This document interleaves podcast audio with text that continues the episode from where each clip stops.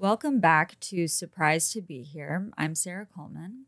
Today I have my good friend and someone I really admire. And um, we met working together at Peter Marino. We did. She was the PR queen and she um, has always worked in public relations. She started, where did you start? I started at French Vogue, French Vogue. little fashion assistant. She worked at Oscar de la Renta, Valentino.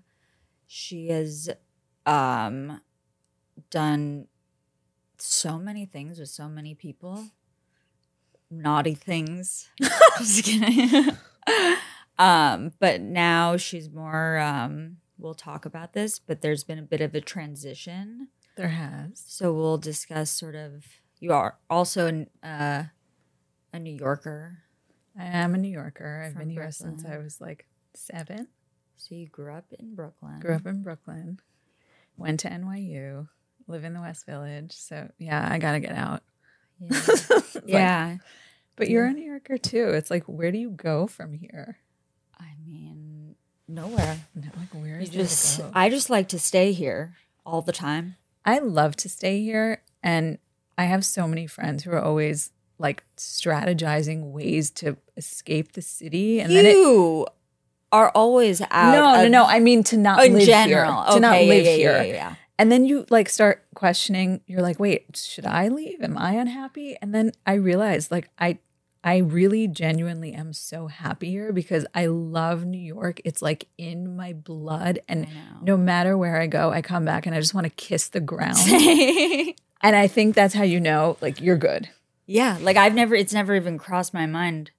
I mean, it never really occurred to me to live somewhere else unless something or like someone took me somewhere, in which case I might try it. But it's never like, I'm going to go live in, you know, wherever for a month because I hate, like, I love New York. Freaking love it. I know it's so good. Like, my people it's a are here. romance. Yeah. I feel like butterflies right now, almost. Ugh. I don't know. I do. Anyways, um, I think we should. I like to, you know, tradition of one prior to this was I started with word association, Okay. which I enjoyed thoroughly. I like words. Yeah, me too. I like association. Me too. Okay, madness. Genius. Love red ribbon. Gift. Ugh, that was lame. Octopus. Oh my God. Um, oh, Teacher. teacher. Friend. Lover. No. Oh, wait. Are we still on octopus? Yeah. Oh, tentacles. I was thinking something else, but the word won't come to me. Like grabby or touchy. Penis. Big D. Uh, Vitamin D. Cat.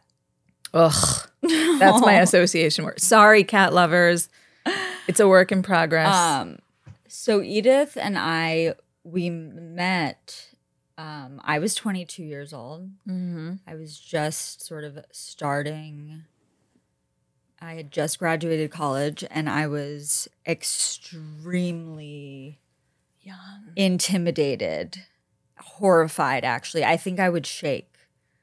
Like when I saw you, I was. She would walk. Really? Yeah, you would walk out of the elevator in like a trench coat to the ground, and I was just like, "Fuck!" This, with sunglasses, like a tote bag with like newspapers under your arm, and like I. I was like a and I I was like a business bitch. a but like so t- i mean and not a cracked smile like just like not a hello just like she's so cool and then there was oh and i remember you had these like fluffy alexander wang shoes with a cape on them were they oh my god. That yes, but you just like totally dated us for how long ago that was.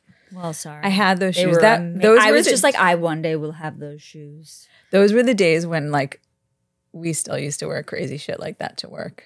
I mean, I had a boot on my leg. I had a broken foot. You know what? But I loved it. Like you showed up in the morning, and it's like if you're gonna show up, show up. yeah. Also- my first job. For like the those of you who don't know, I'm sure everybody who's listening here knows. But so we worked together at Peter Marino, and like it's hard to keep up with the boss man. Like you got to show up. Yes. It wasn't like Slackerville. I know. That was Anyway, continue your story. that was crazy. You were really intense. And, Thank you. Um, in a good way.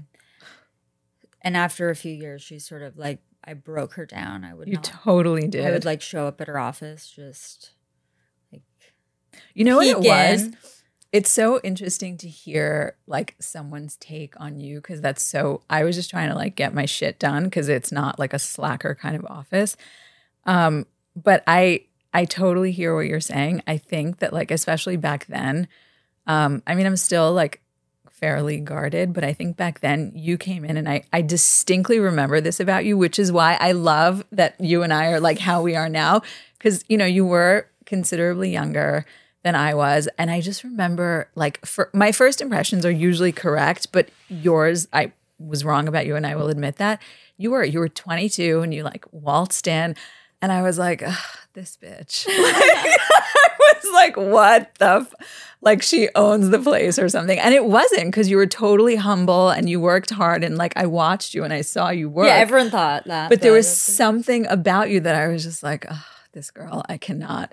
Um, and yeah, but then you did. You totally like wore me down. And then I got to know you, and now you're like one of my favorite people who I also very much admire and respect. Mm-hmm. Yeah, well, thanks. I mean, I can't I'm not sure. You know, it's weird you can't see yourself. No, I mean, I've definitely grown a lot. you changed. Oh my God, everyone has, but you Yeah. are like a different person. Yeah, well, I mean, you're also not 22, so yeah. time, I mean, time. She is I know it's been a maker. Quite a while. Um, so you went, and what was your job at? How did you? What was your job with Peter? So I was the head of communications for um Peter and the firm. So my job was basically to make and keep him famous. I'm kidding. He was way famous before I ever arrived. But um no, I think that um I came from like many years in fashion before Peter and I think I knew about him just because he was so fashion adjacent. You know, I knew of his work for Chanel and Dior and Vuitton and all those brands. Um, so I was like familiar with that part of the world. And then just personally, I always had this kind of ancillary interest in architecture and design and all of that stuff. And so when this job came along, I thought it's either going to be the perfect marriage of all these things I love or a complete disaster because I mean, I, I don't think that I was intimidated by his personality. Like working in fashion, you're very attuned to the cult of personality. So that was not a learning curve, but I just I didn't know how it was gonna go. Also, sidebar, um, which I will totally admit, I don't know why this is just like a weird thing. I love architects. Oh, jeez. it's just like, oh my God, this is going to be an So office full of architects. It's so dangerous. And every architect will tell you, like, they're all miserable. They have a God complex, whatever. But that was not like, do they the have job. relationships? Sort of. Yeah, I guess. I mean, I do. don't think you can paint everyone with a broad brush. I've known Maybe an now. architect you can though. I feel like it's the only one that you can. I mean, just over the years now, I've met so many different ones, so I don't know. But um, no, but it, friends. yeah, I mean, yeah, I'm not gonna do that. I'm not gonna generalize. yeah. Let's not do that. We're we're beyond that. Yeah.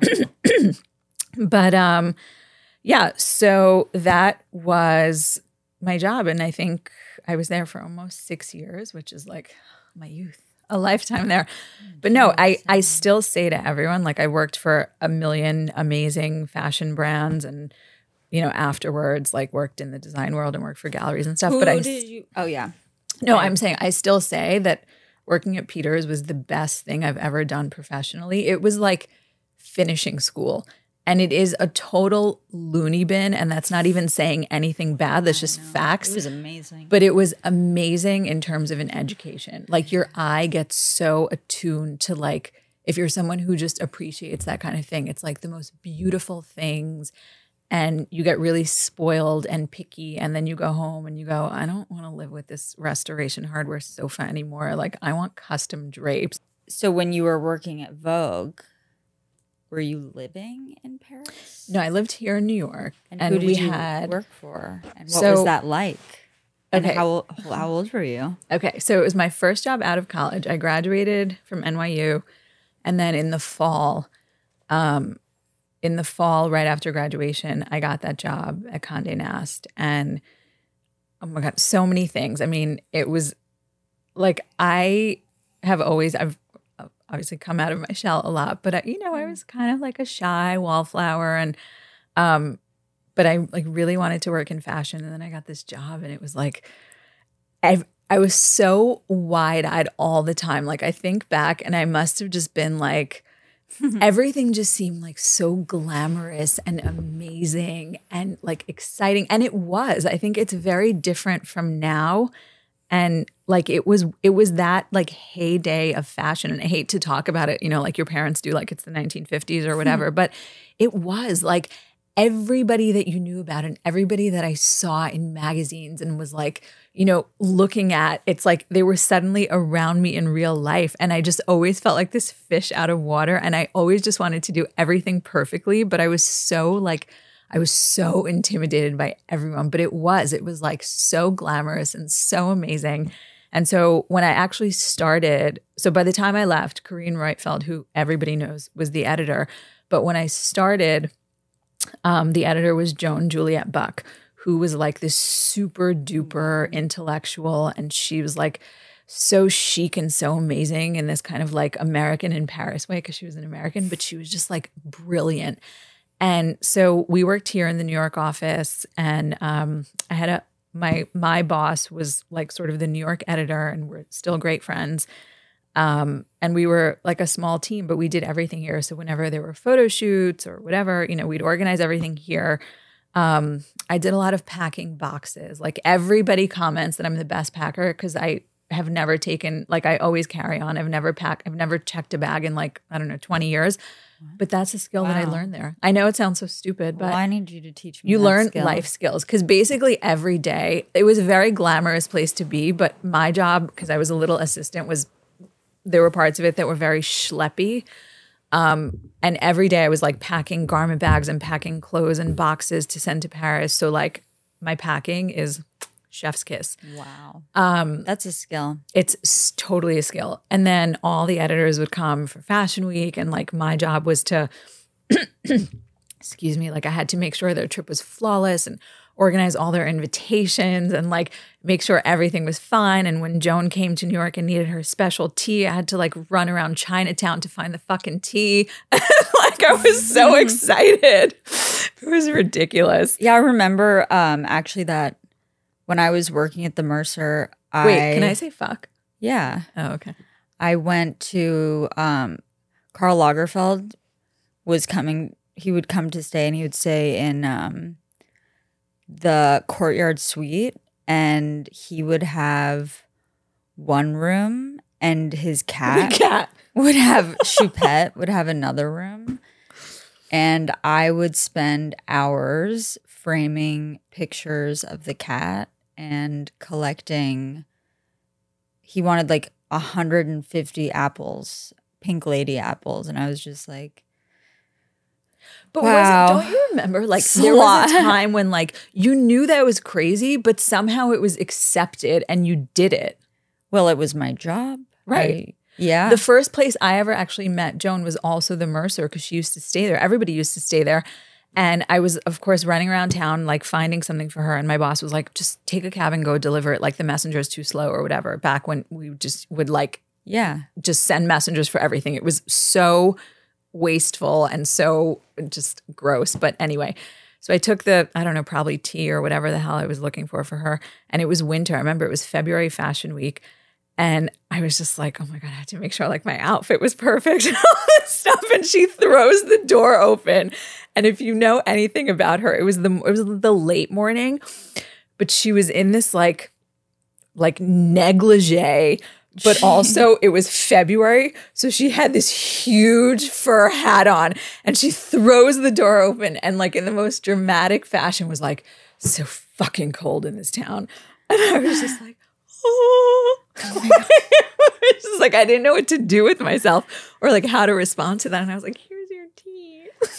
so it's funny because I feel like you um you sort of existed in this world that was you know from from talking to you in the past like your upbringing was relatively like sheltered you know Oh, you were pretty sheltered and your parents were like kind of strict I mean, I was sheltered in the way that like my parents were super overprotective. Like they're, you know, they're not American. And I think just like culturally, but also just the people they are. Yeah. But I wasn't sheltered in the way of like not knowing that things existed in the world. You know, like they definitely like education was like one of the most important things. And, you know, like you slowly start finding the things that interest you and appeal to you. So I definitely always had this interest in like fashion and design and all this stuff.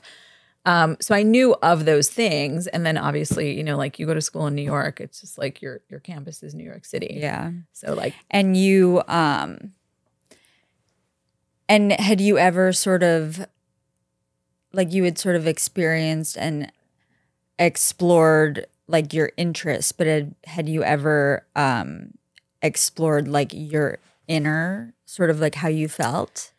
So no, so that was, um, that was something that came very much later in life. Right. You asked. So you and I have talked about this like ad nauseum in the past few years.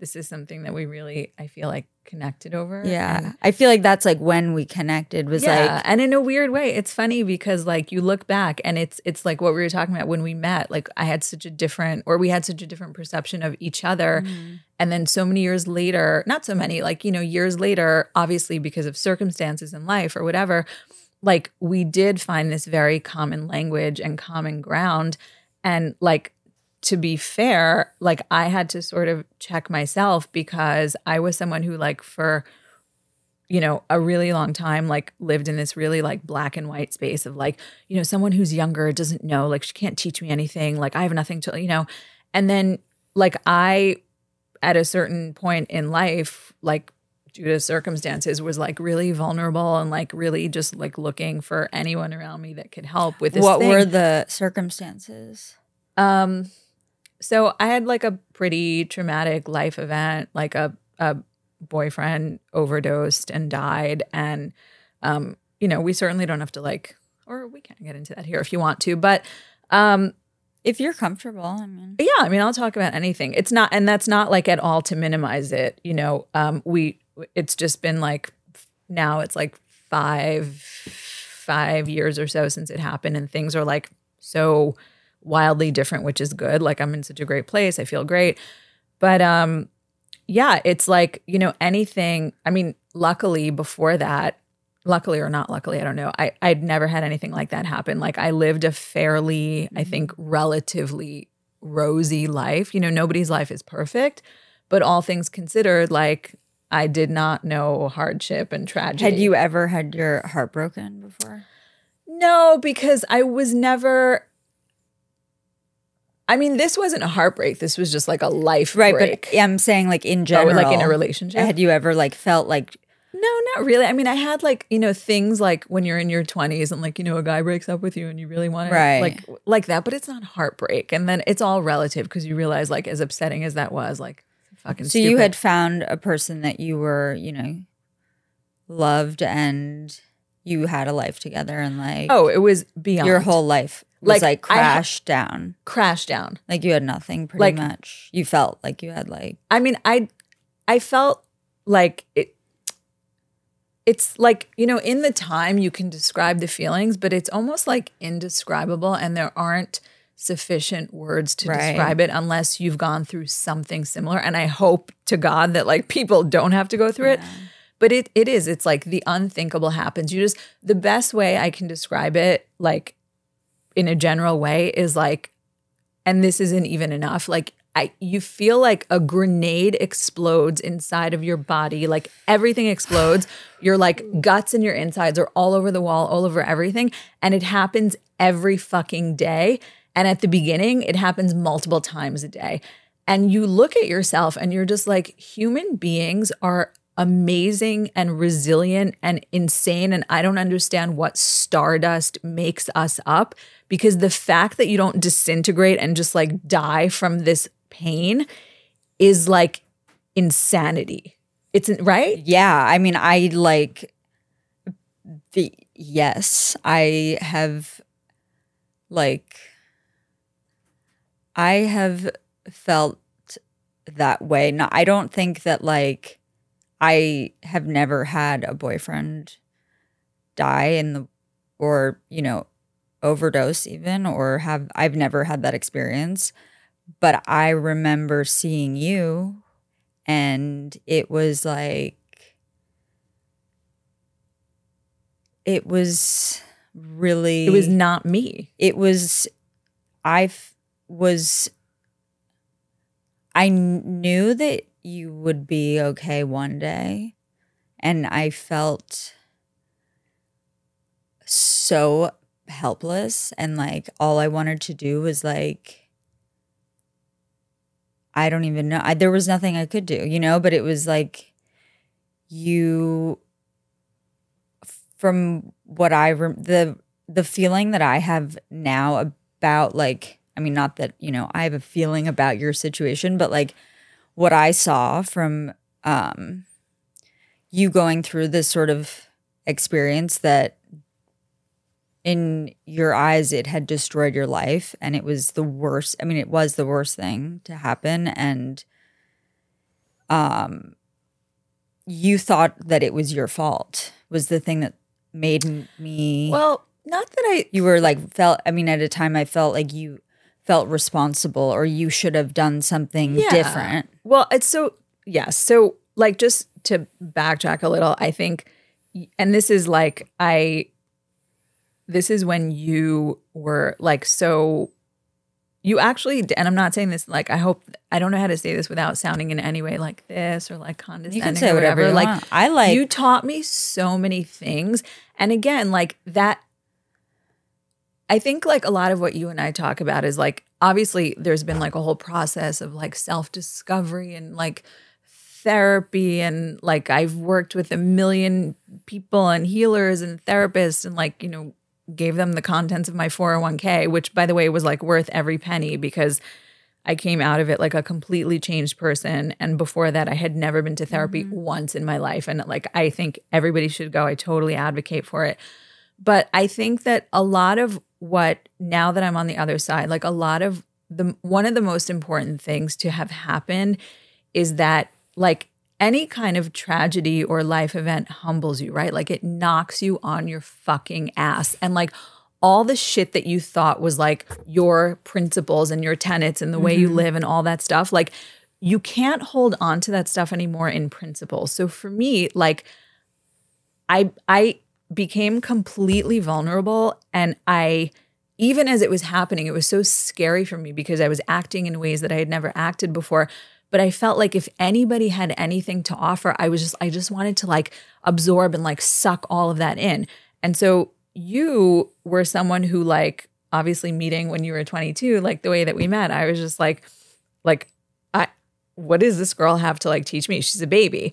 And then when you and I sort of got like friendlier and you obviously like were like, you know, relaying a lot of your own experiences, which were related to this, and I knew nothing about this world, like you, there were so many things that like I listened to and I was like, you know what? Like, first of all, she, I mean, this is her experience, so she knows what she's talking about, but it's like, everybody has something to teach you and you can't like be in this like ivory tower and be like well i'm not going to listen because this person is like this this or this and like we started having like real conversations about life shit and like as someone who is not vulnerable most of the time like i remember like like unloading on you and telling you a lot of things that i never would have told not only you but like anyone because I realized that like you had things to say and you were speaking from personal experience and I was like I want to hear what this person has to say because it might like enlighten me or it might teach me something. And you did.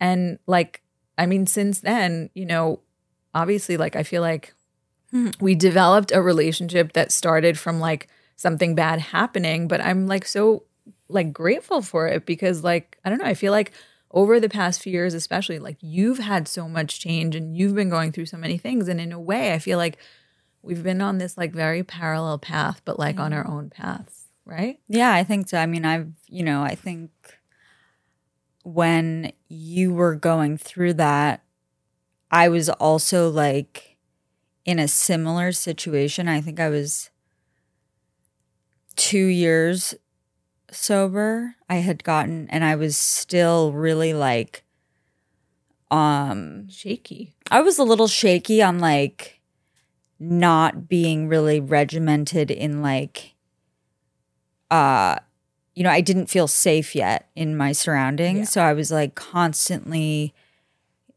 learning and like I, I mean still obviously, but like I was like really trying to I had just sort of started learning about living. I think like as a human being that wasn't um numb or in a lot of pain or just like completely detached.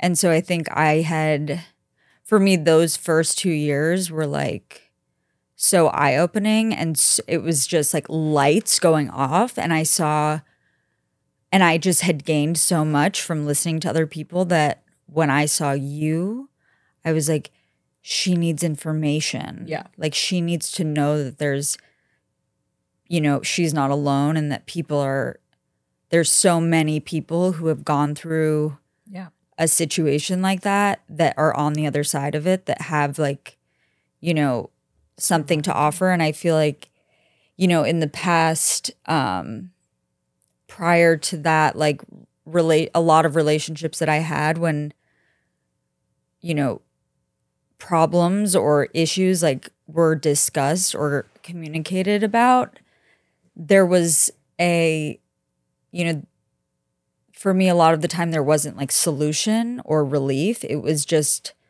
unloading and like venting and then you know misery and misery just Yeah. like ha- dancing together and you know for the first time i had experienced like connection with people that when i like shared what was going on with me they would share their experience and sort of um it felt like it was like I was actually growing and I just wanted you to find that and I didn't know how to like you know I mean everyone has their own sort of path I and I was just you know as we like saw each other more you know after that like it felt like a layer would come off and a layer and then I Always. kept you know we both sort of but And Yeah, I think it was for very me parallel. too. Like I, I genuinely like so appreciated what you were putting forward, and I think for me, like it, you know, it's like I'm I'm someone who's like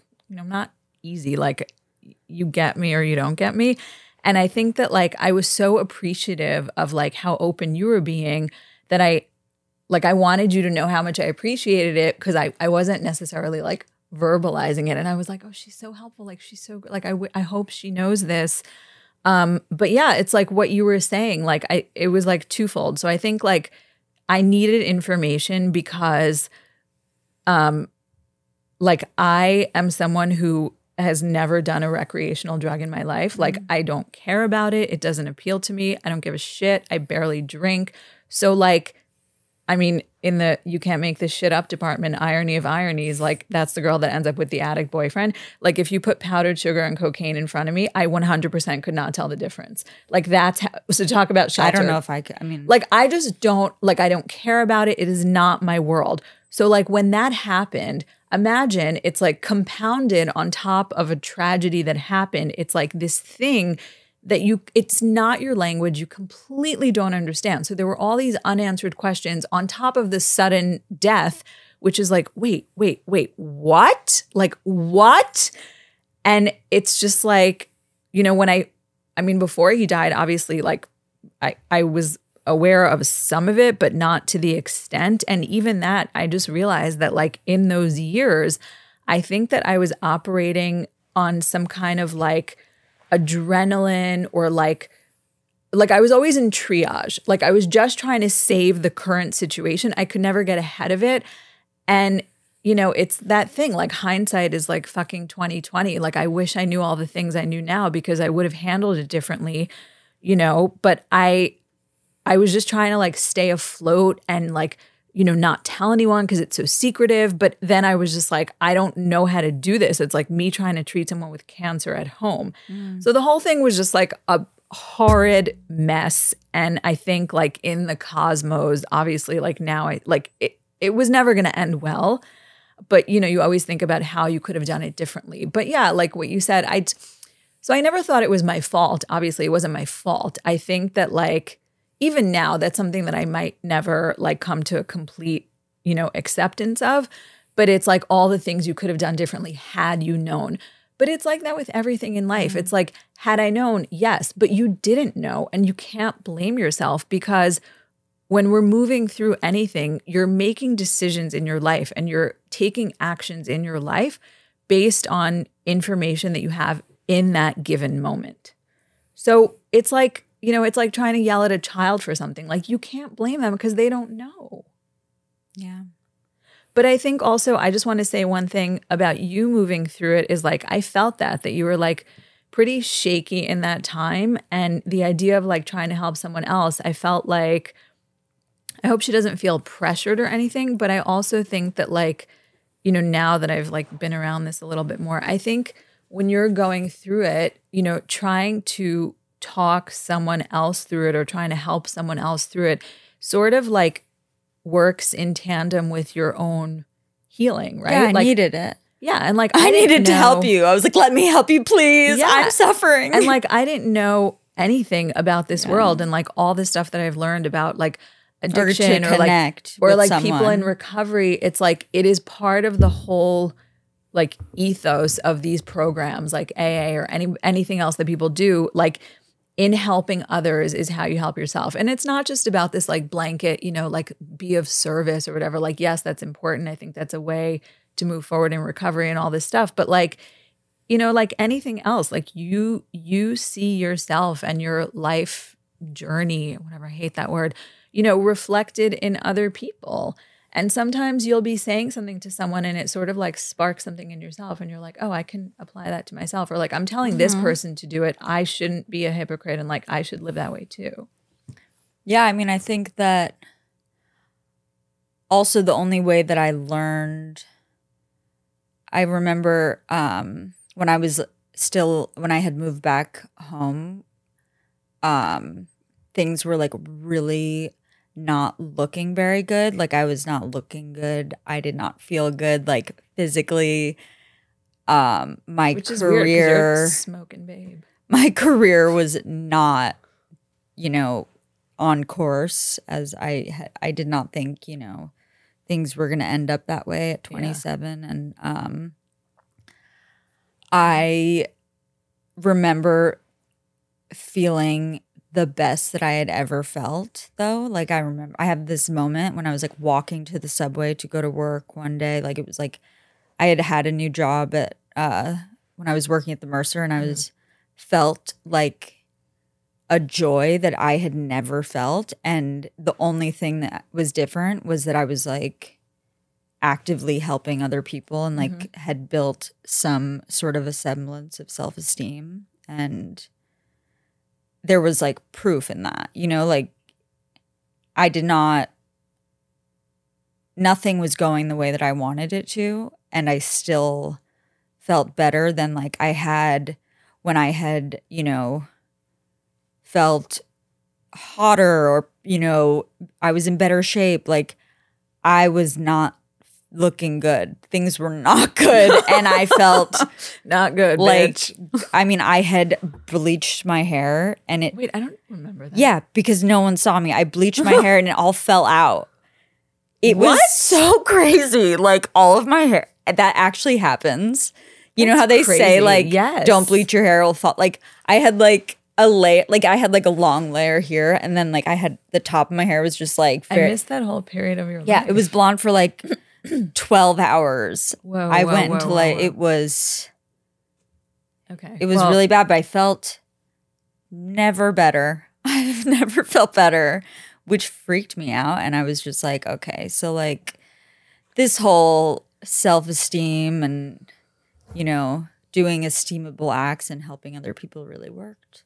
So I kept, I went with it. But um, yeah, it actually like, and look at you now. yeah, on the outside, there was nothing. Um, which like my entire upbringing was like, if you look good and everything appears to be Oh, then everything will good, be fine. everything is fine. Of And that's like all that mattered. And it was like, don't, you know, Don't air the lawn. The dirty yeah, and like what dirty laundry? Because there isn't any. Just like Right. deep, that's deeply packed away in like a closet inside of a closet. But Um, it's it's so crazy because I think like yeah, you're like you, screaming on the yeah, like you and. I have both. I mean, we've like been through this, but we've also talked about this. It's like, you know, it takes it takes so much work to undo and unlearn all those things that were ingrained in us. And even now, it's like you don't realize that it happens. It- It's like happening to you and it's happening with or without you. It's like in your, it's on a mm. cellular level, it's in your cells, it's intergenerational, it's all those things that people talk about. And it's true. And then we arrive in adulthood mm. and something feels weird and like everything feels lopsided and you're like having struggles and you're not sure why and nothing's working and you keep getting like punched yeah, like in the, the, face. the and you're like, opposite of flow. yeah, and you're like, what is this? And then you realize what it is, and it's like, you know, it's the hardest thing to do, and it's the hardest work to do, like to break those patterns.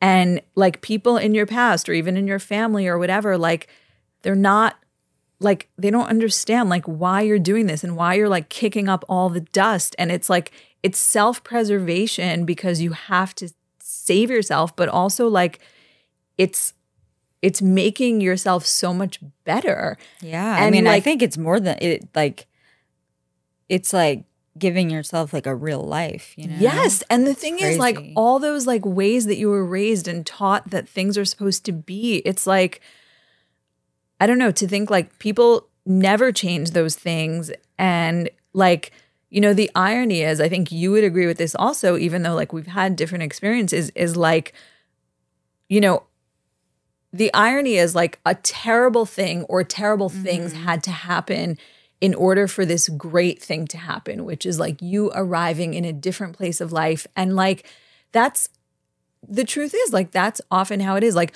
no one, no one who's like, you know, moving along with this rosy life is gonna wake up one day and be like, I want to upend my life. I want to change my life. No, Yeah. something has to nudge you into that space. And more often than not, it's something that is not good, let's say. Um, and it feels weird. Like that was a very confusing feeling for me for a long time to think like, wow. And it took a long time to get here. And I didn't want to say it until I actually felt it. But like the rest of my life, like the rest of your life is going to be, I don't know, I feel like so much richer and meaningful and better. And I'm not saying it in those like fucking trite ways. Like I really feel that way. It's like, Yeah. you know, for a really long time, like I would wake up in the morning and I'm just like, all I want is like for the day to be over. And then I know I, I have know. to do it again. And now it's like, yes, no days are perfect and you still have stuff. Like my life isn't perfect. I don't live in a bubble, but like I wake up and it's just like this like exciting, hunger yeah. for something to happen and you're looking down like the rest of your life and rather than seeing like this black hole you're seeing like every day is like full of possibility and you also become like almost more accountable because you're like I'm the only person that's responsible for making that happen. And that I think that just gives you like this like Yeah. frisson of like something that you want to like make better. And it's like everything is open now in a way that it wasn't before. And yeah like a shitty thing had to happen for for to come to this realization. But like that's what it is. And like you could choose to just live in that like blissful ignorance forever And sometimes, you know, like we all know people like that. Like you look at these like, you know, Lululemon bitches and like they're walking around and I'm just like, la la. It's like everything's so easy. Like all she wants is like, you know, her like straight hair and her latte and like her, you know, banker boyfriend. No offense to banker boyfriend. I wear Lululemon. And like whatever. But you know, it's like they're they live in ignorant bliss. And I'm just like, wow, everything's like so easy for her. Sometimes I wish I was like that. yeah. Because they don't have that like angst.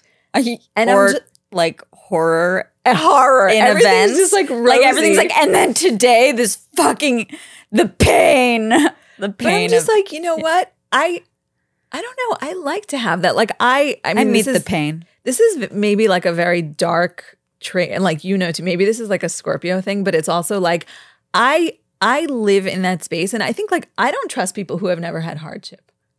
Like they're I don't know anyone. know. I don't Because I think know like, what to talk to. I'm like, so I don't know what to talk how to was about. your what's going on? They're like, everything's really good. I'm like, oh, Okay. Bye. me too. Like I think that it It's just like I literally don't know. I it's like you can't connect. you can't connect. I don't know how to like do that. And I think that I'm it trying to makes you learn, like though. such a it just makes you more layered and it makes you to me like a more interesting person and somebody that like I want to know everything about you. And yeah, like there are times that I wish I could just be like easy breezy and like, you know, talk about the weather and Pretty whatever. easy breezy. And like I can do that. Like you put me in a room. I think that's like a skill that I've gotten from like, you know, 20 years in PR. Like I can have a conversation with like a table. Like with anyone, anything for f- almost anyone for a limited amount of time, it's fine. But the stuff that really gets me going Yeah. is like I want to like I want to know what's in your inside. Yeah, same. You know? I know it's not great when I'm like people come into the store and I'm like, so are we gonna do this? like, is this person gonna do this with me? And sometimes they don't. And they're you like, have to accept that. who's this insane woman trying to like deeply connect with me over here? You're like, I'm just trying to buy a purse. I know. I know. um, but yeah, no, I understand that. I think that um, yeah, what I learned the other day is that not everyone is for everyone. Honey, I was like my office. literally not but it was like gr- Oh my god! it hit like I've heard that before. and then it it It like It got under my skin and I was like, "Oh, so that feeling that like people don't like me, like you're not for everyone. doesn't really fucking matter. Like I like it like shed off me cuz like lately I've I feel like, you know, in business and in my life. personal life, Mhm. it's like I have had situations where I'm not willing to like um abandon myself anymore, so I sort of am forced to like do the uncomfortable thing cuz like I won't l- let myself Yeah. go there, but I'm also still very uncomfortable in like doing what I need to do and what I actually really want to do. So inside it like still it doesn't feel like totally natural and I still think about it and I'm like I wonder if I'm like a total bitch or like I wonder if this like person is like the same. and I just don't know if I'm like if that's just going to be something that I like keep at arm's length my entire life where I'm like you may think that but like you know exactly the same. you're not going off and like Exactly. Breaking people's kneecaps so no, I think or I mean, like you know this is a topic I've been assaulting exploring. people you have Oh my god! yeah like, same incessantly and intimately in a way that I didn't think I would be past a certain age same because, and like let's let's talk about it. So I like does everyone just hate me like I Right. sometimes think that I'm like it's the whole I mean, so much to say on this. Like, not not only not does everyone just hate me, but like, I don't know. It's so interesting. Like, I, I think, like a lot of what brings us to some like progress and like you know relationship with ourselves is like self discovery and self knowledge, right? And like it's everyone says it and it's only words until it actually feels like until you feel it until it's like you've absorbed it and it becomes a real thing for you, right? And it's it's true. Like I can say as someone who like didn't really do a lot of inner work. Like I was very introverted and thought a lot about this stuff even as a child. I was always like the quiet one that like sat in the corner quietly and like ruminated. And my brother was like the rah rah. He was like the clown. Everybody loved him. He was so extroverted. And like that made me feel so like you know, like I'm dark or something. I'm angry. Who's the angry girl in the Oh my corner? god! Don't even talk to me about anger. Like I can't. That's a whole other topic. Especially when like people, I mean, when people say that. yeah, you they're like, you should, like, hey, beautiful, you should smile. I'm oh like, oh my god! I'm gonna kick you I'm in not. the fucking teeth. Like, what am I? What does my face look like? but it's also like I don't know if like my not my parents like even my mother did that too. There was like a thing about like you know be happy, and she was always like, "What do you have not to be happy about? Like you're young, you're beautiful, you're smart, you have everything, da, da, da, whatever." But the whole anger thing is a whole. It makes me angrier when people like. Do people say to you like? like if people accuse you of like being angry or something and i don't know why but that's like a particularly sore thing for me because i think that like any time that you feel misunderstood by someone Yeah. i think that's what really like gets your goat especially for people who are maybe like a little bit more like introverted or like inward looking because i think it's a lifetime of like a playing to people's expectations of like what they think you should be um, and in so doing you end up betraying yourself which is like what we talk about but you're doing it because of some like wounding like you want people to like look at you and like you and whatever even though like you've done nothing wrong. But then the actual reality of it is like like you're not angry. Like you're actually someone who's like so full of love and like the anger i mean you know it can come from somewhere or it can be misdirected or whatever or people look at you and like identify something in you that they see as anger but it really isn't. But it just like or maybe it is. or maybe it is. And by the way Which is like the person who i like bow down to most in this world who changed and saved my life and like you know who that is. Like you know he's like once told me and this really like validated everything for me is like you know people think anger is like this terrible thing like you're an angry person especially if it's like angry woman or whatever which is like kiss of death. And it's not like it's a completely normal healthy emotion like everything else like sadness like hurt like pain like anger because sometimes especially for someone who's lived like in a shadow for a really long time you need to be in touch with and release the anger to get in touch with the things that pain you. And it's not it doesn't make you an angry person. It makes you someone who is feeling angry at any given moment about a certain thing and you need to like identify and be in touch with that and in conversation with that to get over the thing. And once you do, you're not angry. You're just someone who has identified something and it let you work something out. And so it always felt to me like people who like latch onto that and think you're like angry. I'm just like, wow, it's it's so short-sighted and that that to me like identifies something in you that's not worked out because like if you're reducing someone to this one tiny minuscule aspect of their personality and completely disregarding the rest of their person it's like you're you have work to do like you can't be so myopic like you have to see people for like the larger person they are But I have to play devil's advocate. tell me What about the woman with the Lululemons? what do you mean But that's such a that i i judged her yeah. okay so i i will cop to that and i apologize to But you don't have to. I just feel like you, no you're right you know. so listen, and maybe maybe she's really maybe she's a great person or really sad. 100% You that could be and this is something i'm happy you said this because one thing that i've been working on is accountability and like i'm not i've never been someone who's like judgy in like a mean girl's way but yeah we all have judgments Yeah, it pops out. we look at people we make assumptions and Yeah. like it's true because if you you have to extend to someone else the same kind of like leash and the Mhm. same kind of you know allowances that you would want someone to make for you Yeah. so you're totally right and but this- I think there is like this thing where it's um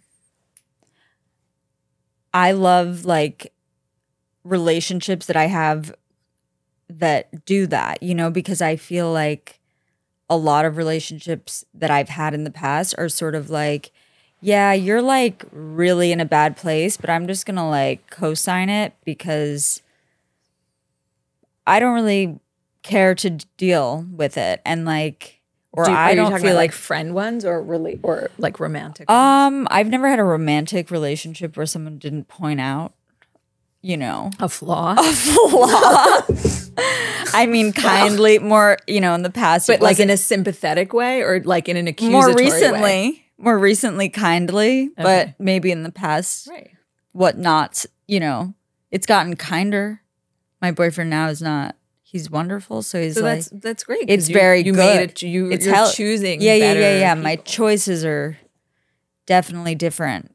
Um, before it didn't really feel like a choice, more Right. just like a, because you allowed that to happen to yourself. Totally. I had no person I had no you know, I just wanted um to be Loved. loved. which is true and it's so funny because like you know i i realized like yesterday i was having this conversation with this woman who I, I am in her care at the moment and like it's like this this thing of self-esteem is such a mind fuck and it's like you know i was telling her that like i who thought that like you'd be having the same thoughts and going through the same things Mhm. at the age of like 30 or 40 as you were when you were like 20 and you think you get over those things and you have much better tools like i know you do i do But like what if you don't and you are that you an do, adult? because i think even having an awareness of it is different from like a time when it was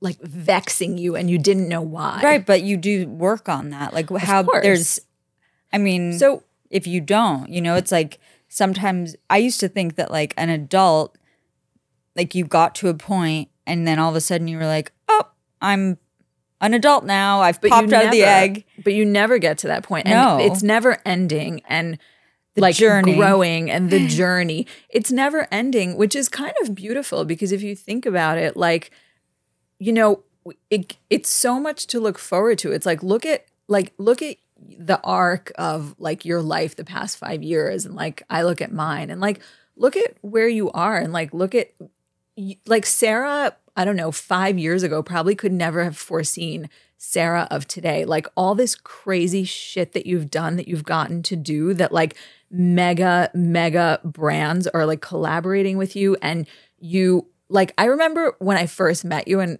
like okay granted we had a different relationship so i maybe didn't take you that seriously but when you were like oh i want to be an artist and i'm like oh this girl like everyone wants to be an artist you know?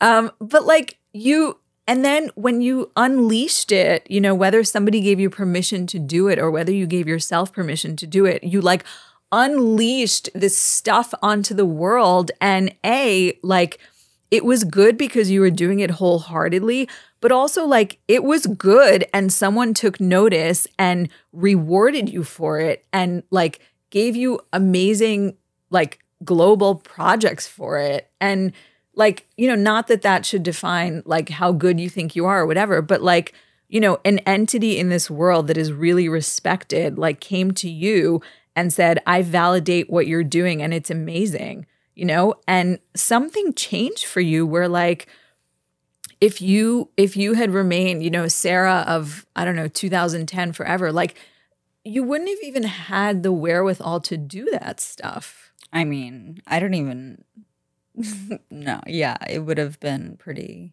which is amazing Yeah, I mean, I can't even.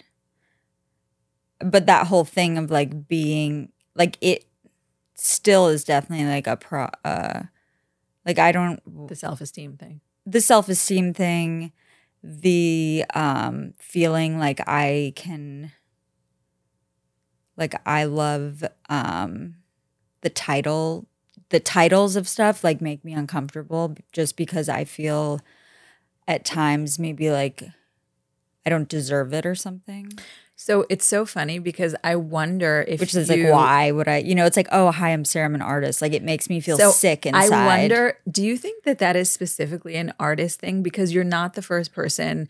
So, like, my ex, think- who is an artist, used to talk about this all the time. And he was like, humble to a fault. Like I I thought that he like should have been far less humble, but I think there's also a thing with artists. Like when I look at them, like I along with a few other professions in the world, I think to be an artist is like the most beautiful, heart opening, like magical, but also like soul crushing, devastating existence in this world. Not to get too heavy. Yeah, but I mean, it's like Because, an extension first of of all, inside. everything is completely subjective. You're essentially you're turning yourself inside out and you're any kind of artist you are, you're you're painting or you're making the world in the way that you see it. You're responding to something that speaks to you and that's what you put out as a physical object, right?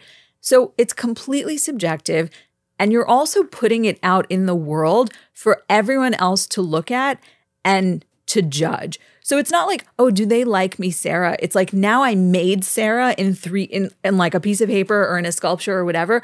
Are they gonna like it? Or is it gonna be a piece of shit? And in turn, do they think I'm a piece of shit? Yeah. And And like, also, like, if it's, I think uh, the other layer to that is like sometimes it, you know, for me, it's the process of creating Mhm. that is like the expression. So sometimes I don't really identify so much like with the pr- the end of it. I like I have, I'm passionate about the making. the making and so i don't really i and i think i don't i don't know if it if it changes or like if my like the there's not much of an attachment to the thing that comes out it's like throwing up or something it's like I'm having- like- having a baby or something. yeah you know like it's like this thing and then at the end i'm so tired and i'm just like oh You're like wiped. And then you put everything and I don't it. even really like the more I sit with something like I'll either like maybe I'll want to throw it away or maybe it will I'll just like yeah. have no it I I won't like identify with it at all or like some things I just like there's like this little like uh I don't know where it is but I get it. Like there's like little some things that I'll like save and they like a piece of paper with like a drawing on it and like for some reason I just like keep it for Yeah. like years. I have some weird that no one else sees because like But I don't it's know. totally personal. And it is, it's an exhausting process. And by the time you give birth to this thing, it's almost like that's the byproduct, but it's like secondary. yeah. But it's interesting what you say. Cause so what I was saying was he was the same way. Like people used to be like, oh, what do you do? And it was like, like he couldn't Yeah, verbalize. he like- couldn't say like, oh, I, I'm an artist. And I'm like, no, you're an artist. Oh, it makes me. Like- it literally like it gives me like ch- it makes me feel. But you know what the thing is? Like, I think also, and this is not to be like, I don't know why, but in the past couple of years, suddenly there's this spate of people who like everyone thinks they're an artist. And by the way, like, yes, it's subjective, but like, not everyone's an artist. It's Yeah, like, but I'm all- you know, the but I people think who that, really like- are can say it. But every fucking like every fucking guy out there who thinks he can take pen to paper is like, I'm an artist. But maybe the, I don't know. I mean, sometimes they're the like. You just never know what someone. you never know. is. It's true. Like you really never know, and it's none of like anyone's. No, it's Like, true. I And everyone think- has to live their truth. And like, but I think that some of I think there is this especially with social media and especially with like you know what people say like sort of like responding to what people want you to be or Oh, well, responding to people like being confused by what you're doing yeah. like you're always sort of hitting like bumpers and you're like ooh like does this person And then you have to detour. yeah, and it's just like too much thinking. So when you are when I am Yeah. like in making or when I'm, you know, working, it's like all of that goes away and like it's Yeah. shut off and all of the noise is just gone. But that's the best way to do it. And like I again, like I can like I've observed like artists and people working in that space and I'm I'm saying it as someone who looks at it from the outside. Like I think that the only way that you can like create something that is of you and that you feel is really like a reflection of you and that you're going to be proud of whatever anyone else thinks is like The second you start doing like, well, let me tweak it this way because he said to do that, and mm-hmm. then she said to make this change, and then it's like fuck, like it's you're it's already not your thing, and it's the hardest thing to do. But I think it's like, you know, it it goes along with like, in a broader sense, just like understanding how you move in this world because at the end of the day like what you realize is like everything that you do in this world has to for yourself has to please you and i'm not saying that at the expense of other people like you still need to be a good person and obviously like it's not just like you know I love how everybody you have to say that. no because it's, but it's like, and I just make that, sure like- everyone else is okay. no but like, i'm not saying to like No, I know, I think know. to, I mean, I to think it's exist great. It's- happily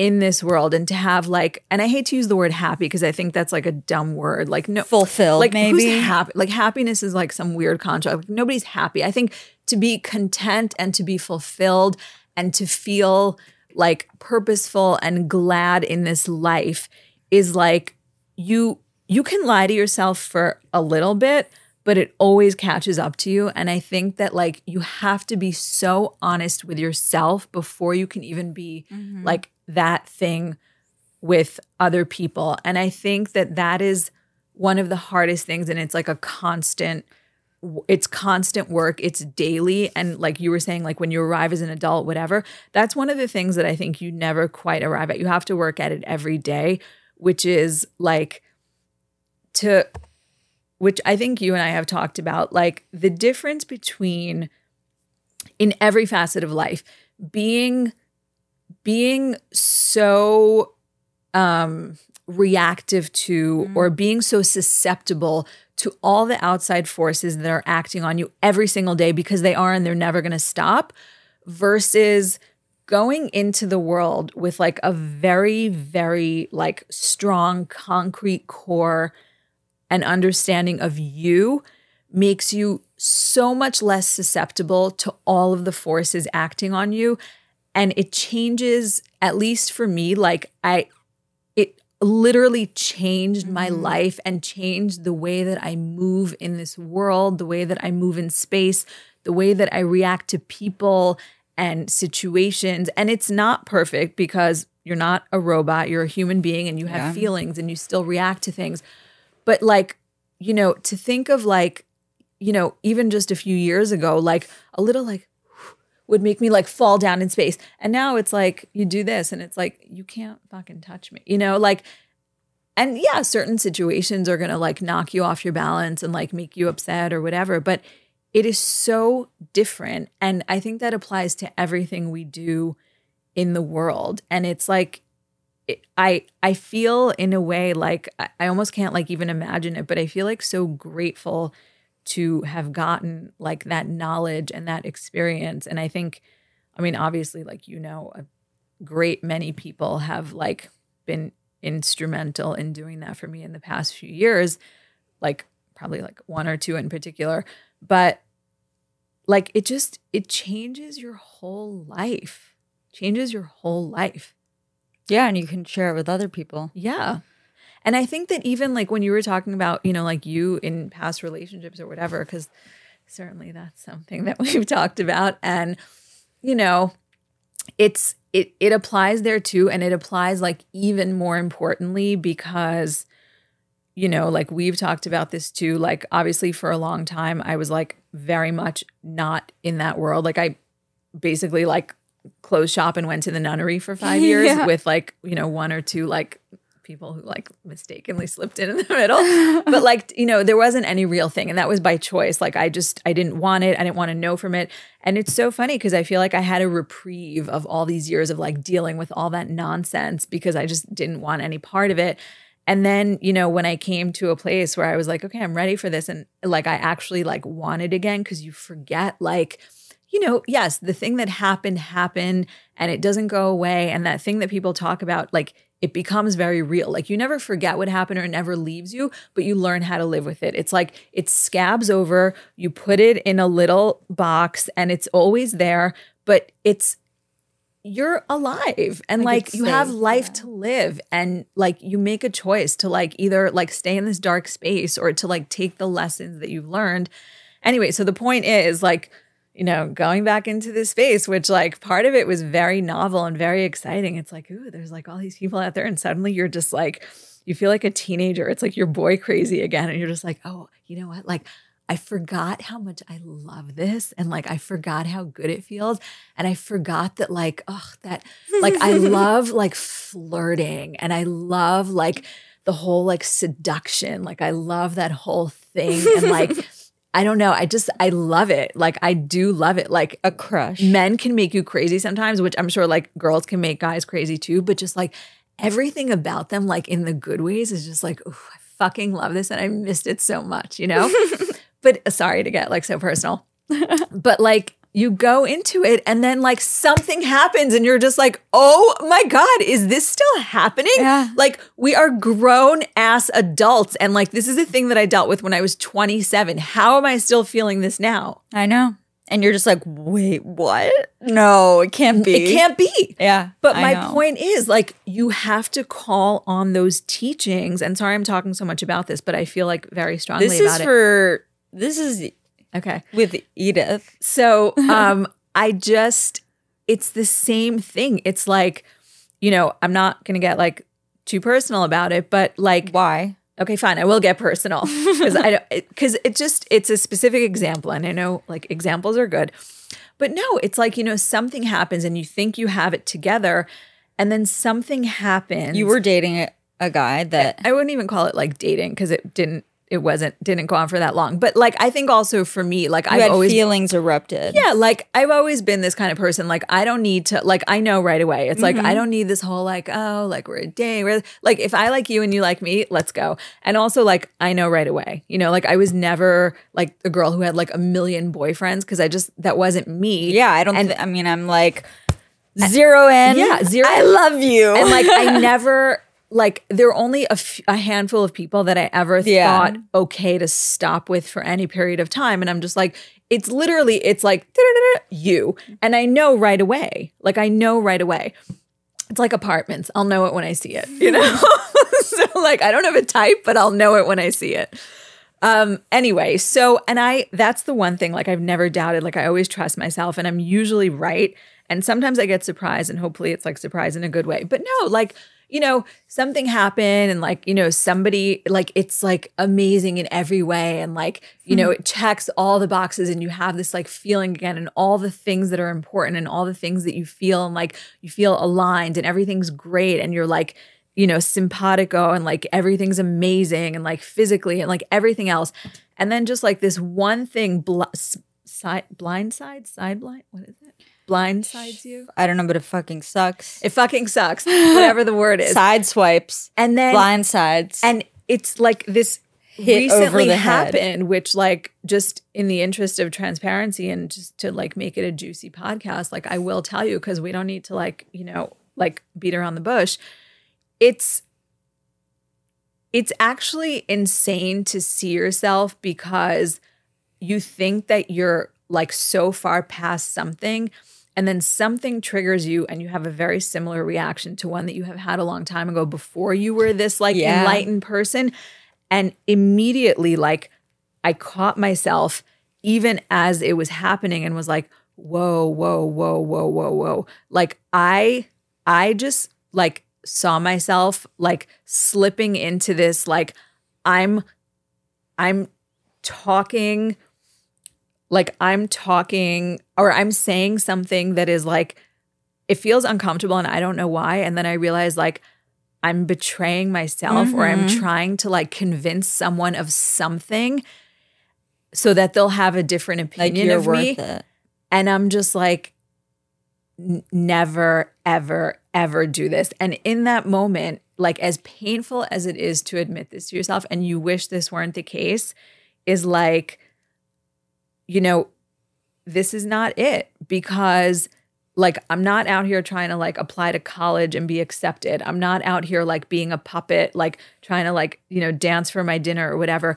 If there's any part of me, like no none of us should be out here trying to convince someone of something because you know what's in you. You know like who you are And if you're trying to convince someone to see you a certain way, first of all, not only is that a losing battle because you can't convince someone of something, but it's the reason you feel that discomfort is because you're betraying yourself. Yeah. And like, I remember when I was in like, you know, a little bit of more like woo woo therapy, which by the way, I loved. Like, you know, he always used to talk about like, oh, it's your little girl that you have to like retrain and whatever. And I was like, what the fuck are you talking about? And then you realize it's true because the little girl is the one that never had these tools and this vocabulary and let the world act upon her. And now that you're older and like you've retrained yourself and like disabused yourself of some things that your parents or your people told you were true, like now you can sort of make amends to the little girl because now you're like this empowered person who has so much more knowledge.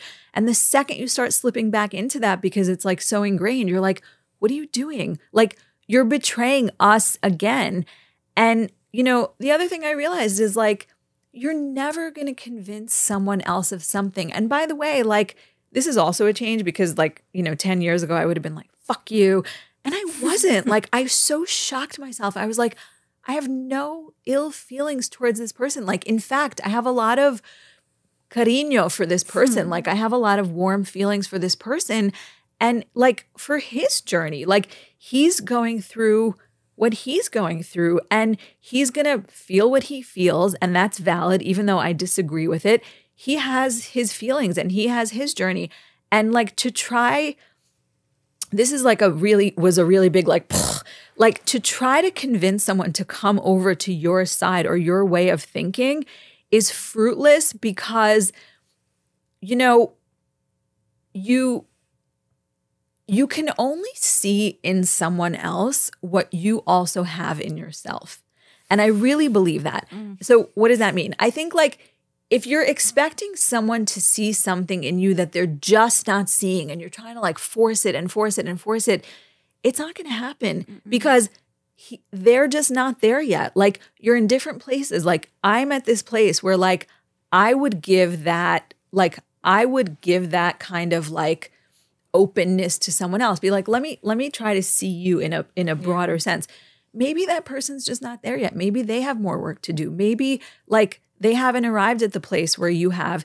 And like the thing that that is like you realize happens is the reason it's so devastating. And it was very much like this i think like once in my past relationship or whatever which like my guru taught me my greatest guru is like the reason it's so devastating and you feel so disappointed sometimes is because you see someone, yes, and all the things that are good are good, but you're you're in love with their potential. Mm-hmm. Like you put this person on a pedestal because you're trying to see like the best version of who they are, which I still think, even as naive as it is, I think it's kind of a beautiful thing. And I never want to lose that because the only reason you're doing that is because you can see that potential in them, but maybe they're not ready to meet their own potential, which is always going to disappoint you. But also like you're doing it from a place of like I'm I'm looking at this person from my highest self. And like that's the only plane I want to operate on. Like I want to be yeah. my best self. And if that means like you call me on shit, whatever, that's partnership. Like I want you to do it. That's real partnership. It's like I want to operate from my highest self and I want to see you as your highest self because I know that we can get there together. And like, if you're not there, I can't bring you there. You have to come there in your own time. But I never want to not feel like that, even if it ends up mm-hmm. disappointing me, because I want to operate on that plane with like someone who is like simpatico with me with that. Yeah. I mean, even now, like, whew, in my uh relationship, like, even when I want, you know, like,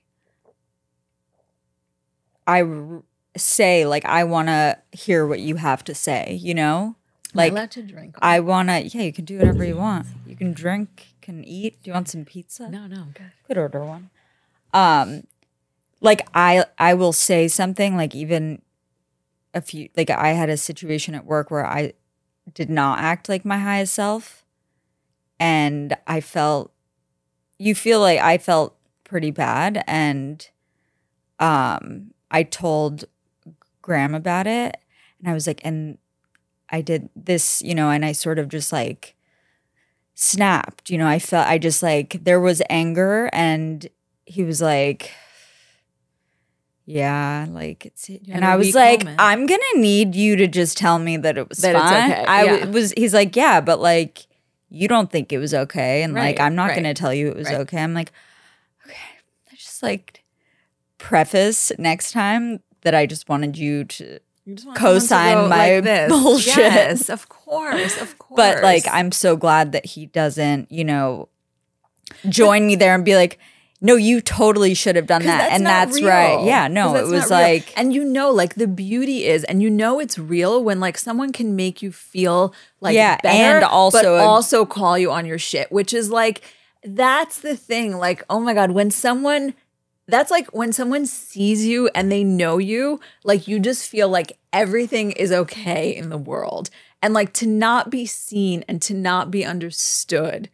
that's like, right That's like, you know what I mean? yeah it's the worst That's the worst. so when you're looking into the void of like you know uh, the masses Yeah. and you're sort of looking out there it's like you can't be perceived and you're so like trying you know Yeah. i feel like everyone's attempting like on whatever scale like to sort of be perceived in a certain way but you'll never be perceived in the way like because you're not you know Yeah. You and you have to just know, like, I don't know. it's like sometimes when you meet like someone you really admire and they did they're like not Never meet and your you're heroes. like no you're just Never like meet your heroes. stay yeah wendy williams Wait, you met Wendy Williams? yeah one on the wendy williams show Why did I not know this? yeah it was on wendy williams then i went over to her, her house for meatballs and cheesecake and she told me Such a weird comedy. Also not kosher. you know i don't think she's kosher I know. and she told me she's like yeah i never you just like can't get too close to the light like stay far away from the light And But I like- think caveat about like celebrities. she was also in like negligent I think they become they start to inhabit like their own different planet. you So- have to So I can't I blame guess, them like because they just become like weird and like crazy. but maybe not May- I don't know. some maybe. some probably you know what I mean? Like they live in a different universe.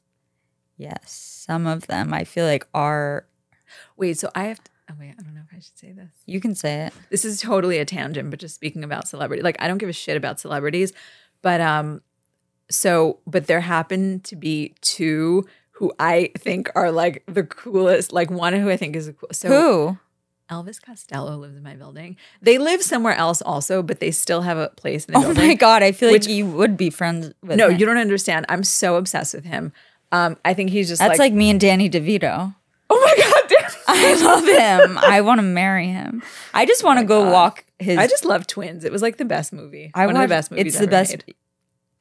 of all and the time. fact that he's still married to Rhea Perlman of Cheers fame. he's a a joy Love Danny he's like a He's a joy. on the he's like a he little. also has a dachshund that wears a little pink or a little yellow dress of course he does. have you ever seen the Freaking- pictures I've seen the pictures. We need to like he's have like that a, come like up a, as like, like a, a hot dog dog. yeah Yeah, and he just walks it he's the and how tall is he like four foot two. perfect he's perfect They're both like low to the ground. he's beautiful god i would I did- die i'm sorry i'm just like envisioning danny devito sitting where you are not that i don't love that you're here but like Girl, aim high. could you it imagine happen. that's the goal We can make it happen.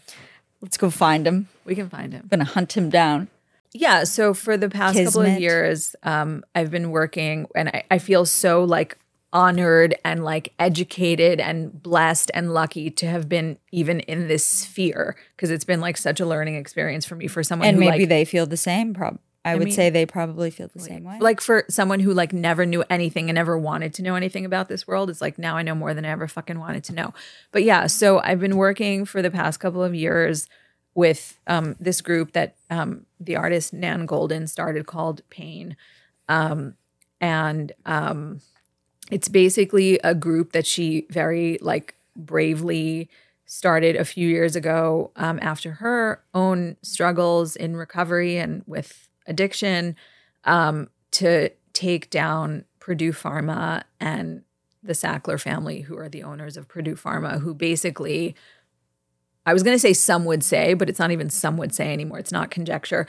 Ignited the prescription opioid crisis in this country. And we won't get into all the details, but basically, like, you know, false, you know, marketing their opioids in a way that like presented them as not being addictive and whatever. And it, it was a complete lie. And like there was this whole cabal, you know, meant to like grow this business, which they did make like stupid amounts of money off of. Um, you know, and like the the nuance the thing that like we always talk about is like the organization is not anti-opioid which like a lot of people refer to it as that. It's not. An opioid used in like a proper hospital you know medical setting it's it's an anti-pain thing. Like people use fentanyl Yeah. in hospitals but like you know, you can't be buying it on the street corner, snorting it to get high. Like it needs to be administered by professionals. So this organization is not an anti opioid organization. It's anti, you know, the like this The mass entire production. entity, which basically like did all of this nefarious shit that you can't even believe that people do, like for greed. And it's like, you realize like the greed is just like, you know, the limit does not exist. on in every area. Um, you know, it's deceptive marketing. It's also like proactively, you know, pushing these things out. And then when people started realizing that it was a problem, you know, they totally shifted the narrative and had this whole, you know, group of like publicists and consultants, including like McKinsey and all these people who like advise them on how to do this in a better way to make more money. And you're basically profiting off people's death you know, and there were like doctors that were like being given kickbacks and all this stuff because, you know, they were selling more opioids and like overprescribing and then like all these like pharmacy chains were I mean, the whole thing is just like insanity. Anyway, the point is um she exposed them, which is crazy, um, and went on this like mission to take them down, which is literally like a David and Goliath situation because, you know, she was this artist who is this artist who like is in the canon of American art, like one of the most important people. And basically put her career on the line because it could have meant like the end for her. And she was Yeah. also going up against like people who are really powerful and have like limitless funds and lawyers and anything um, and are capable of anything.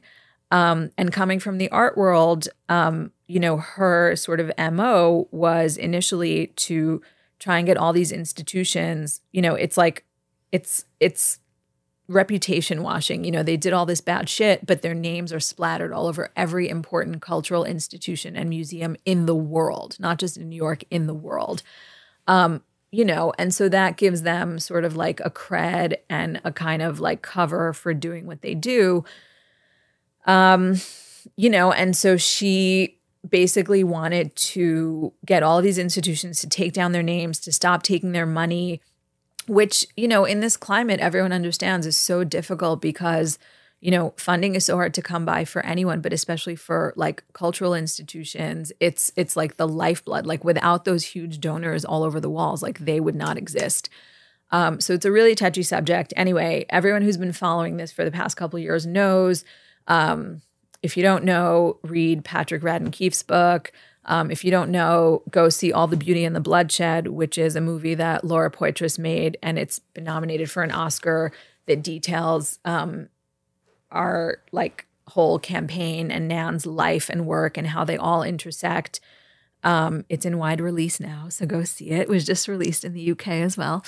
Um, and it's really like I think for me who came to this um oh, well anyway, so I should say like part of what we do is um, we do these direct actions, um, mostly in cultural institutions, but also whenever there was sort of like a bankruptcy hearing or anything like that, where you know members of the Sackler family or Purdue Pharma were present, you know, protesting outside. We also partner with organizations like Housing Works and Vocal, and um, you know, trying to get like legislation passed and trying to talk to lawmakers and you know other harm reduction groups and you know make everyone understand that like to change this thing it's not just about taking down these nefarious actors which it is but it's also about changing the entire way that we look at and that society looks at you know, addiction, substance use disorder, recovery, um, you know, it's it's completely different and it's not it's not a criminal concern, it's a public health concern, it's a mental health concern.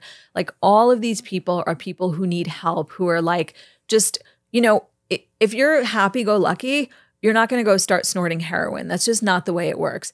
So if we go if we go to the genesis of this thing, it's like people in trouble, people who need support services, and unfortunately, like in America, that's just not the way it's looked at. Like we're throwing people in jail, which doesn't help anything. Recidivism is crazy. Like it's not working.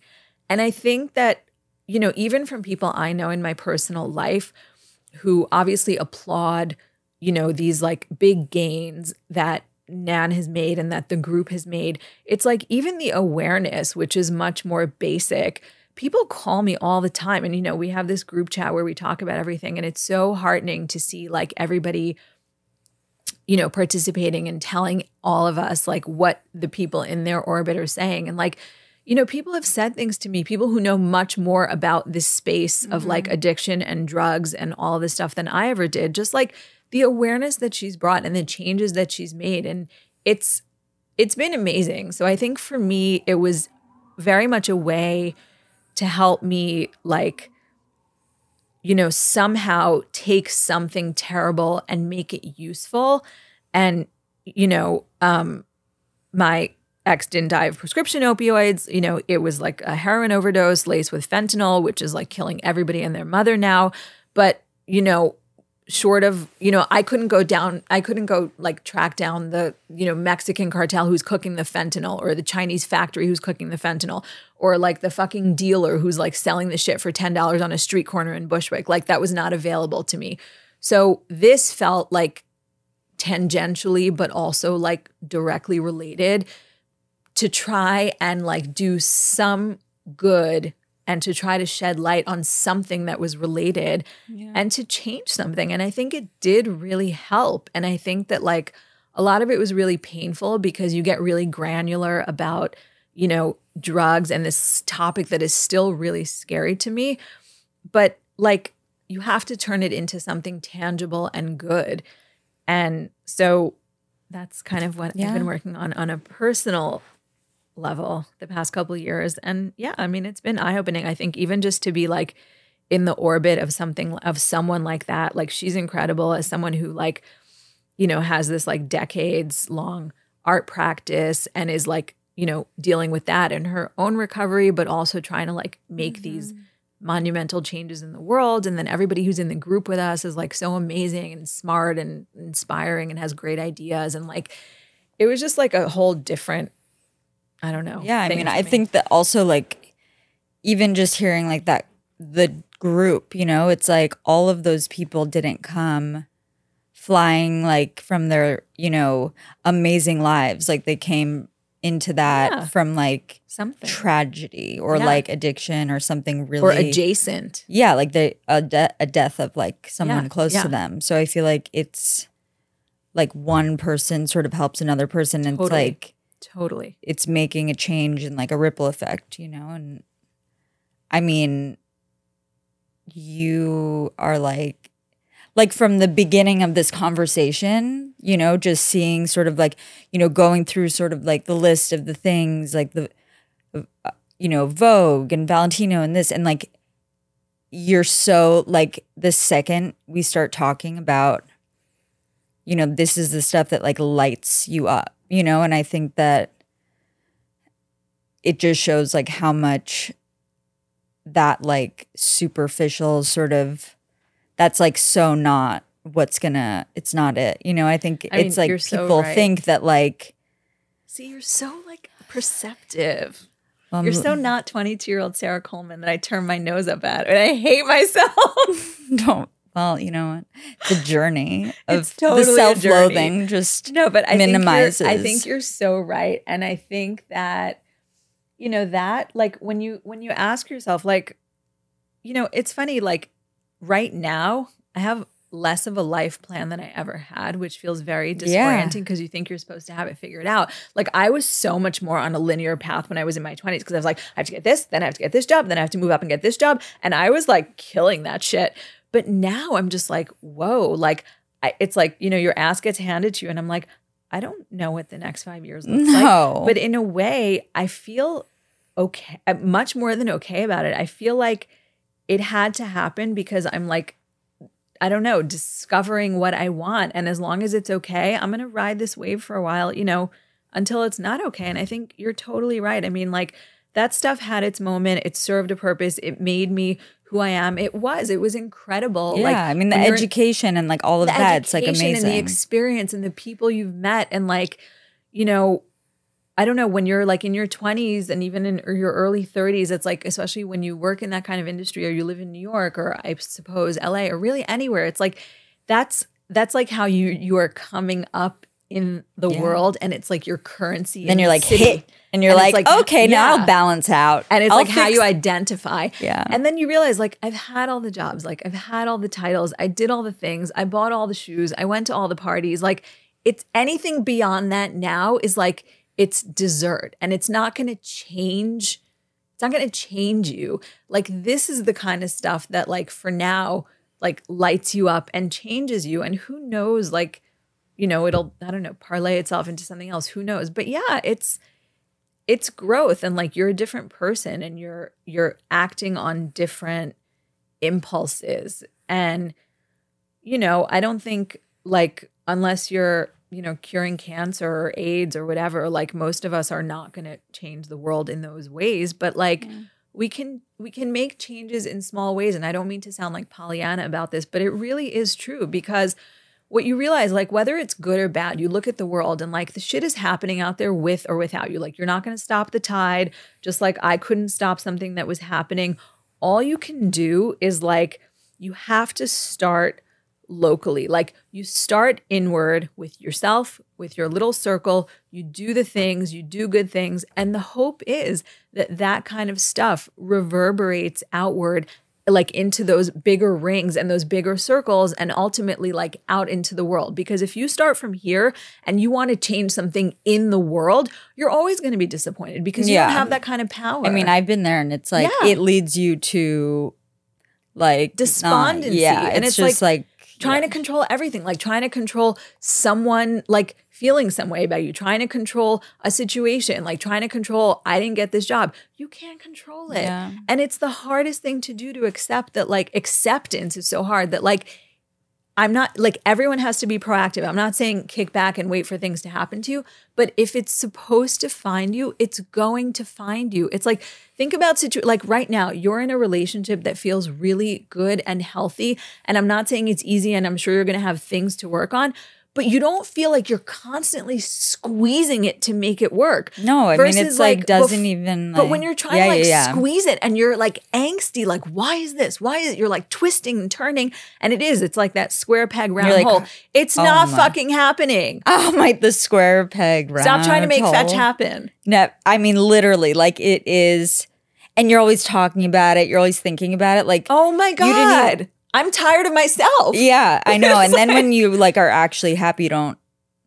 You're not like It just feels so much lighter. And you're like, oh, this is how it's supposed to be. Mm-hmm. like it's just supposed to be like that. You know, mm-hmm. like you hit an impasse with someone who you're in a relationship with, they don't like cut and run at the first sign of something being bad. They're like, okay, let's work on this together because I'm invested in you and you're invested in me. And I want you to overcome this thing. So, like, I'm not going to like judge you for this mild, like, whatever in your experience right now. Like, we're going to work on it together. And that's healthy. Like, I think a lot of people come to something which I have noticed, at least now, like now that I'm in, like, you know, part B of this, is like, a lot of people, I think, and it's true, like as you get older, everyone's gone through situations and you've had bad things happen. And human nature is you want to protect yourself from The ebbs more bad things happening. And so a lot of people I found have like they want to live in this world that is like a like like this comforter. It's like everything's like puffy and cloudy and soft around them like a Charmin box. story of my life. Yeah. And they don't want any edges. Like they don't want any edges. But real life happens, like all the goodness happens in the edges. Like you have to be open to that. And it, like, I get it, trying to like, you know, protect yourself from anything that like feels like it's triggering a past bad Yeah. experience. But you have to be able to discern between something that is actually going to happen to you that is bad and something that you perceive as perhaps like Uncomfortable, maybe. making you uncomfortable because it's happened before. And like again, that's just the work. You can't force someone to get there before they're going to get there. No. I feel like Namaste. no, I, I don't even know. I mean, it's I feel like we really We went full circle. yeah. Maybe I'll just Also, I just want to say something. And again, I hope that I don't sound like in any way condescending. I'm a like, I really think about you a lot. Obviously, we're also neighbors. I'm so, so, so like proud of you as a friend, as like me looking at you as like Jewish mother. Like, I have a lot of like nachas, which is like pride in you Thank you. like i just you're you're like you have been becoming and you are becoming this like incredible person that i feel like now like 10 years after i met you like have things to learn from you like i'm so proud of you Thank you. and i really mean that Thank you. like you are like a you is kind yeah. no you're like a really strong person who like keeps like you keep busting through ceilings and like trying new things you're just like let me throw this against the wall see if it happens and like fuck yeah girl Do you feel good? Do I- Did it I- make you feel good? yeah Good. Yeah, I think it's like I mean this yeah this is fun, totally fun right? was it fun for you Yeah. Having people come into you're like, come step into my step into my lair who didn't ever want to talk on a microphone?